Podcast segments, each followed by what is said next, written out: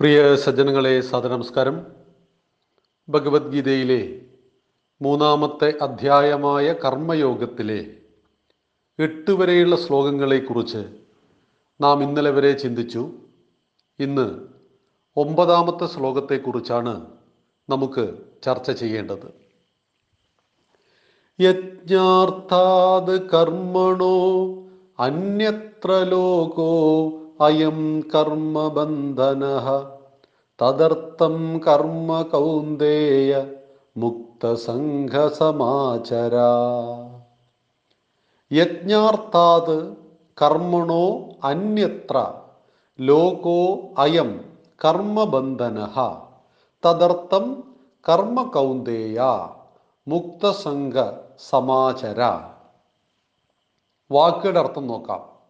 കൗന്ദേയ അല്ലയോ കുന്തി പുത്ര? യജ്ഞാർത്ഥാത് യജ്ഞാർത്ഥമായതിൽ നിന്ന്. കർമ്മണഹ കർമ്മത്തിൽ നിന്ന്. അന്യത്ര അന്യമായിടത്ത്. അയം ഈ ലോക ലോകം. കർമ്മബന്ധന കർമ്മബന്ധനമാണ്. തദർത്ഥം യജ്ഞത്തിനായിട്ട് കർമ്മ കർമ്മത്തെ.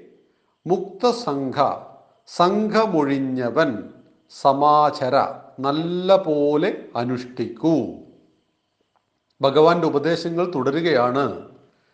അല്ലയോ കുന്തി പുത്ര യജ്ഞാർത്ഥമായ കർമ്മത്തിൽ നിന്ന് അന്യമായിടത്ത് ഈ ലോകം കർമ്മത്താൽ ബന്ധിക്കപ്പെടുന്ന പെടുന്നതാണ്.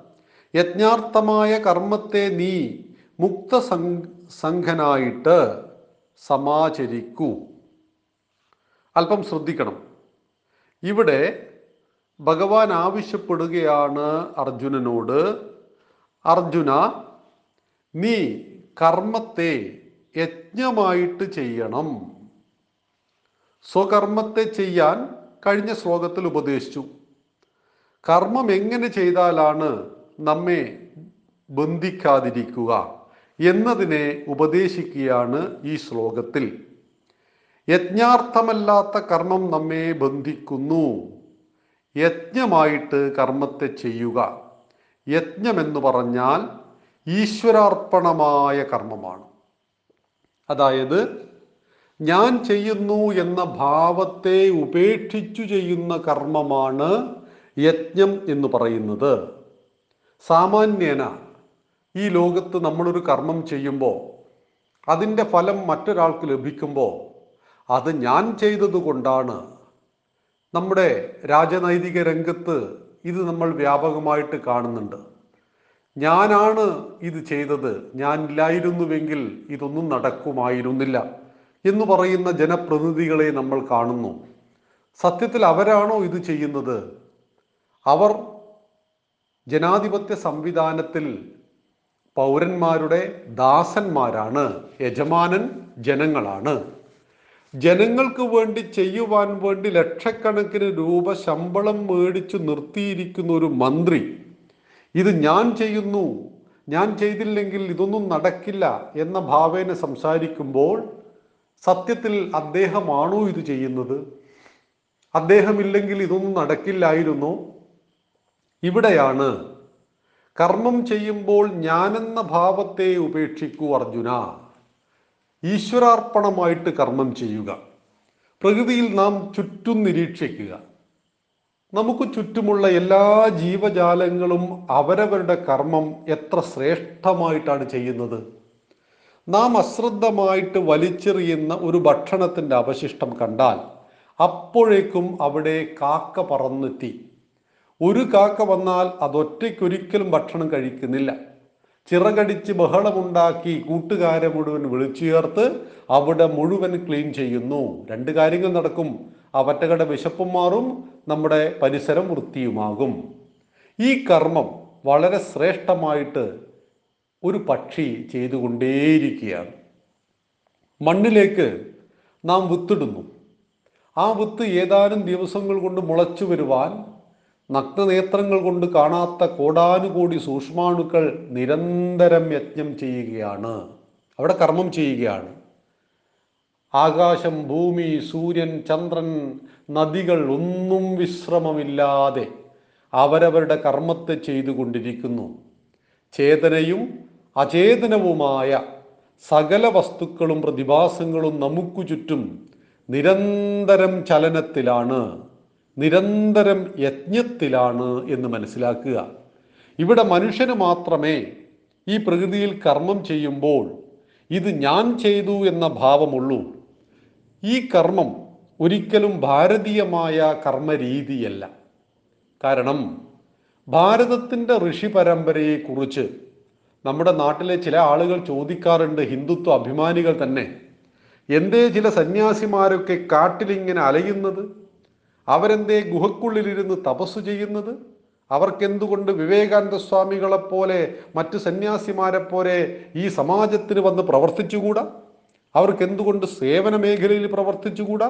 എന്നൊക്കെ ചോദിക്കുന്നത് കേൾക്കുമ്പോൾ എന്താണ് സന്യാസം എന്നതിനെക്കുറിച്ച് അവരവിടെ ചെയ്യുന്ന തപസ്സിന്റെ ഫലം എങ്ങനെ നമ്മുടെ സമാജത്തിന് കിട്ടുന്നു എന്നതിനെക്കുറിച്ച് നമുക്ക് ഒരു ധാരണയുണ്ടാവണം. കർമ്മം തീർച്ചയായിട്ടും ശരീരം കൊണ്ടല്ല നമ്മുടെ ഋഷി പരമ്പര. അവർ ആ ഗുഹയ്ക്കുള്ളിൽ തപസ്സിരിക്കുമ്പോൾ അവരുടെ മനസ്സ് ബുദ്ധി നിരന്തരമായ കർമ്മത്തിലാണ്. ആ കർമ്മത്തിൽ നിന്നാണ് ഇങ്ങനെയുള്ള മഹത്തായ ദർശനങ്ങൾ പിറന്നു വീഴുന്നത് എന്നറിയുക. അതുകൊണ്ടാണ് ഒരായുഷ്കാലം മുഴുവൻ കമ്മ്യൂണിസത്തിനു വേണ്ടി പടപ്പാട്ടുകളും വിപ്ലവ കഥകളും കവിതകളും ബലികുടീരങ്ങളും എല്ലാം രചിച്ച ഒരു കവി ഉണ്ടായിരുന്നു വയലാർ മലയാളത്തിന്റെ മഹാനായ കവി. അദ്ദേഹം മരണത്തിന്റെ ഏതാനും വർഷങ്ങൾക്ക് മുമ്പ് അദ്ദേഹം കവിതകൾ എഴുതി. ആ കവിതയിൽ ഭാരതീയ സിദ്ധാന്തത്തെ തിരിച്ചറിഞ്ഞപ്പോഴുള്ള കവിതയായിരുന്നു. അദ്ദേഹത്തിന്റെ ആദ്യകാല കവിതകൾ ഒന്ന് താടകയായിരുന്നു മറ്റൊന്ന് രാവണപുത്രിയായിരുന്നു. രാമന്റെ കാമുകിയായിരുന്നു താടക. ആര്യന്മാര് മധ്യപൂർവേഷ്യയിൽ നിന്നും ഇവിടത്തേക്ക് വന്നു എന്നും ദ്രാവിഡന്മാരെ തോൽപ്പിച്ചു എന്നൊക്കെയുള്ള മെക്കാളെ പ്രഭുവിന്റെയും മാക്സ്മുള്ളറുടെയും ചരിത്രമൊക്കെ നമ്മളെ വീണ്ടും വീണ്ടും ഓർമ്മിപ്പിക്കുവാൻ അദ്ദേഹം കവിതകൾ രചിച്ചിട്ടുണ്ട്. രാവണന്റെ പുത്രിയായി സീതയെ ചിത്രീകരിക്കുന്ന കവിത രചിച്ചിട്ടുണ്ട്. എന്നാൽ അന്ത്യകാലത്ത് അദ്ദേഹം രചിച്ച കവിതയിൽ ഇങ്ങനെയാണ് പറഞ്ഞത്. വാളല്ലൻ സമരായുധം ജനജനധ്വാനം മുഴക്കിയിടുവാൻ ആളല്ല എൻ കരവാളു വിറ്റൊരു മണിപ്പൻ വീണ വാങ്ങിച്ചു ഞാൻ. എന്നിട്ട് അദ്ദേഹം പറയുകയാണ് എന്താണ് എന്റെ ദർശനം? ആ ദർശനമാണ് ഹിന്ദുവിന്റെ ദർശനം. അദ്ദേഹം പറഞ്ഞ വാക്കുകൾ ഇങ്ങനെയാണ്.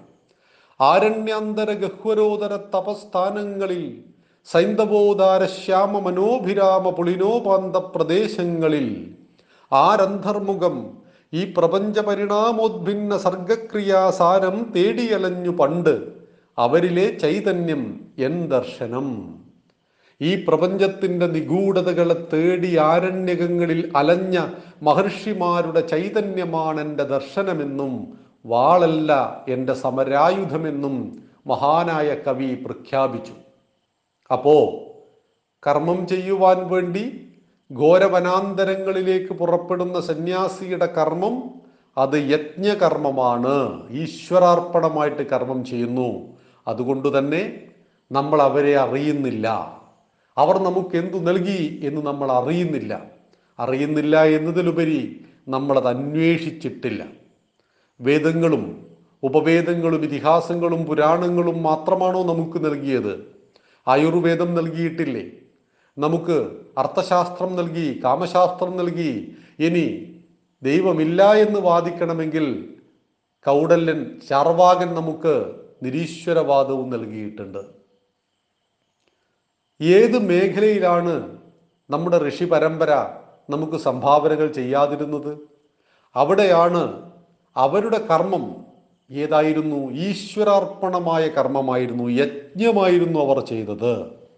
ഒന്നും തിരിച്ചു പ്രതീക്ഷിക്കാതെ നന്ദി വാക്കുകൾ പ്രതീക്ഷിക്കാതെ മരിച്ചാൽ സ്വർഗം കിട്ടുമെന്ന് പ്രതീക്ഷിക്കാതെ മതങ്ങളുടെ ഒരു കാഴ്ചപ്പാടിതാണ് നീ നല്ല കാര്യങ്ങൾ ചെയ്യൂ നല്ല കാര്യങ്ങൾ ചെയ്യൂ എന്തിന്? നിനക്ക് സ്വർഗം കിട്ടാനാണ്. അല്ലാതെ അയൽക്കാരന് സ്വർഗം കിട്ടാൻ വേണ്ടി നീ നല്ല കാര്യം ചെയ്തിട്ട് കാര്യമില്ല. നിനക്ക് സ്വർഗം കിട്ടാണ് സ്വർഗത്തിൽ എന്താണ്?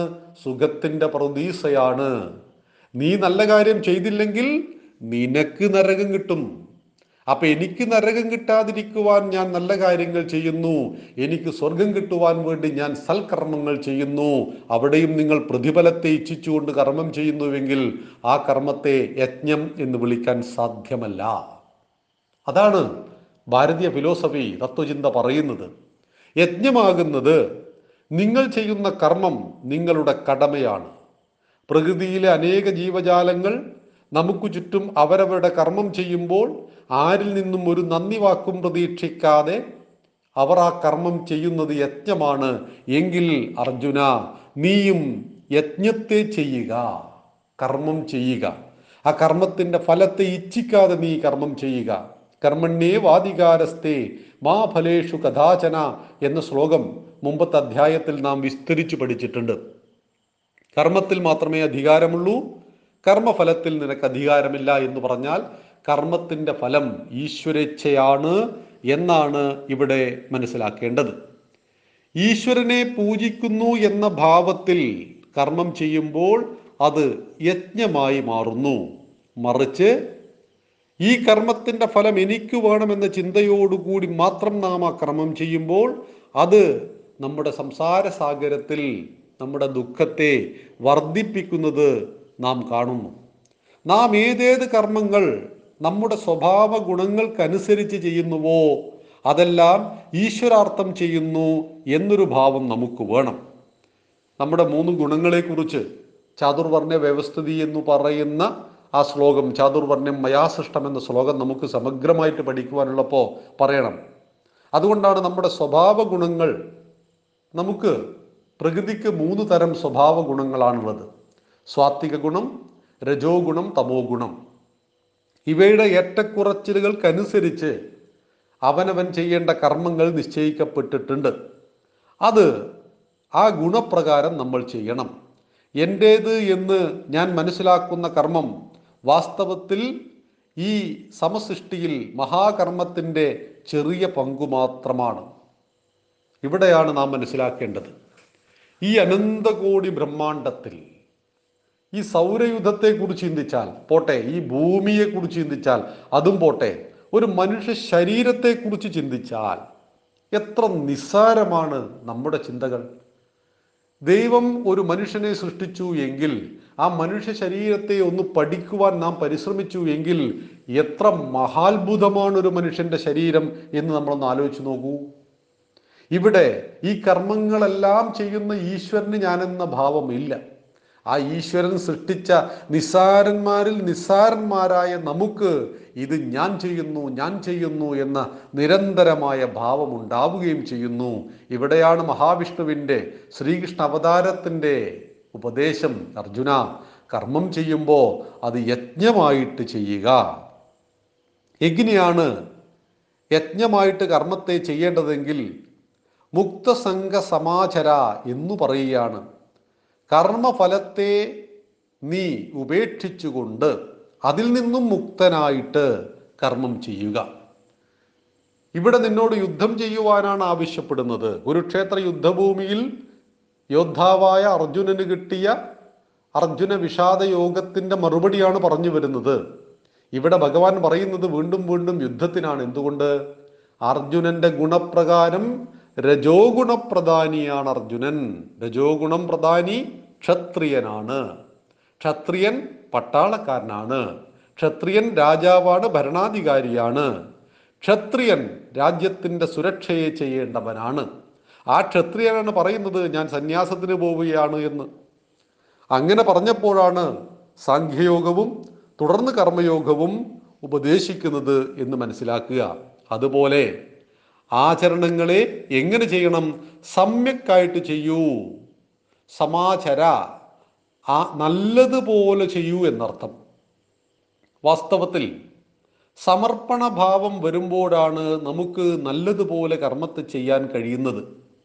ഞാൻ ചെയ്യുന്ന ഈ കർമ്മം ഭഗവാനെ പൂജിക്കുന്നതാണ് എന്നൊരു ഭാവം നമ്മുടെ മനസ്സിലുണ്ടാകുമ്പോൾ ആ കർമ്മം നമുക്ക് ശ്രേഷ്ഠമാണ് എന്ന് മനസ്സിലാക്കുക. ഭഗവാനെ പൂജിക്കുവാൻ വേണ്ടി നമ്മൾ പുഷ്പം ശേഖരിക്കുകയാണെങ്കിൽ ആ ഭക്തൻ പരമാവധി ശുചിത്വം പാലിക്കും. മറ്റെന്തെങ്കിലും ഒരു ആവശ്യത്തിന് പൂ പറിക്കുമ്പോൾ നമ്മൾ കുളി ശൗചം അതിനൊന്നും ശ്രദ്ധിക്കാറില്ല. എന്നാൽ ക്ഷേത്രത്തിലേക്ക് ഭഗവാനെ പൂജിക്കുവാൻ വേണ്ടി മാല കെട്ടുവാൻ വേണ്ടിയിട്ട് പൂക്കൾ പറിക്കുമ്പോൾ നാം കുളിച്ചു വൃത്തിയായിട്ട് ആ പൂക്കൾ പറിക്കുമ്പോൾ നമ്മൾ വളരെയേറെ ശ്രദ്ധാലുക്കളായി തീരുന്നു എന്തുകൊണ്ട്? ഈ കർമ്മം ഭഗവാന് വേണ്ടിയുള്ളതാണ് എന്ന് പറയുന്നത് പോലെ. നമ്മുടെ വീട്ടിലേക്ക് ഒരു അതിഥി വരുമ്പോൾ നമ്മൾ വീട് പ്രത്യേകമായിട്ടൊന്ന് ശ്രദ്ധിക്കും. നമ്മുടെ പാചകത്തിൽ ശ്രദ്ധിക്കും. എന്തുകൊണ്ട്? അത് അതിഥി ദേവോ ഭവ. ആ അതിഥിയാണ് വരാൻ പോകുന്നത് എന്ന ഭാവേന നമ്മുടെ ശുചിത്വത്തെ ഒന്നുകൂടി വർദ്ധിപ്പിക്കുന്നു. ഇതുപോലെയാണ് ഈശ്വരാർപ്പണമായി കർമ്മം ചെയ്യുമ്പോൾ ആ കർമ്മത്തിൽ നമുക്ക് ജാഗ്രതയുണ്ടാകുന്നു. ആ കർമ്മത്തിൽ ശ്രദ്ധ വർദ്ധിക്കുന്നു. ശ്രദ്ധയോടുകൂടി കർമ്മം ചെയ്യുമ്പോൾ അത് നല്ലതുപോലെ ആയിത്തീരുന്നു ഇതാണ് ഭഗവാൻ മൂന്നാമത്തെ അധ്യായത്തിലെ ഒമ്പതാമത്തെ ശ്ലോകത്തിലൂടെ അർജുനനെ ഓർമ്മിപ്പിക്കുന്നത് കർമ്മം ഈശ്വരാർപ്പണമായി ചെയ്യേണ്ടതാണ്. അത് ഫലേച്ഛ കൂടാതെ ചെയ്യേണ്ടതാണ്. അത് നല്ലതുപോലെ ചെയ്യേണ്ടതാണ്. പത്താമത്തെ ശ്ലോകത്തെക്കുറിച്ച് നമുക്ക് നാളെ സമഗ്രമായി ചിന്തിക്കാം. നന്ദി നമസ്കാരം. വന്ദേ മാതരം.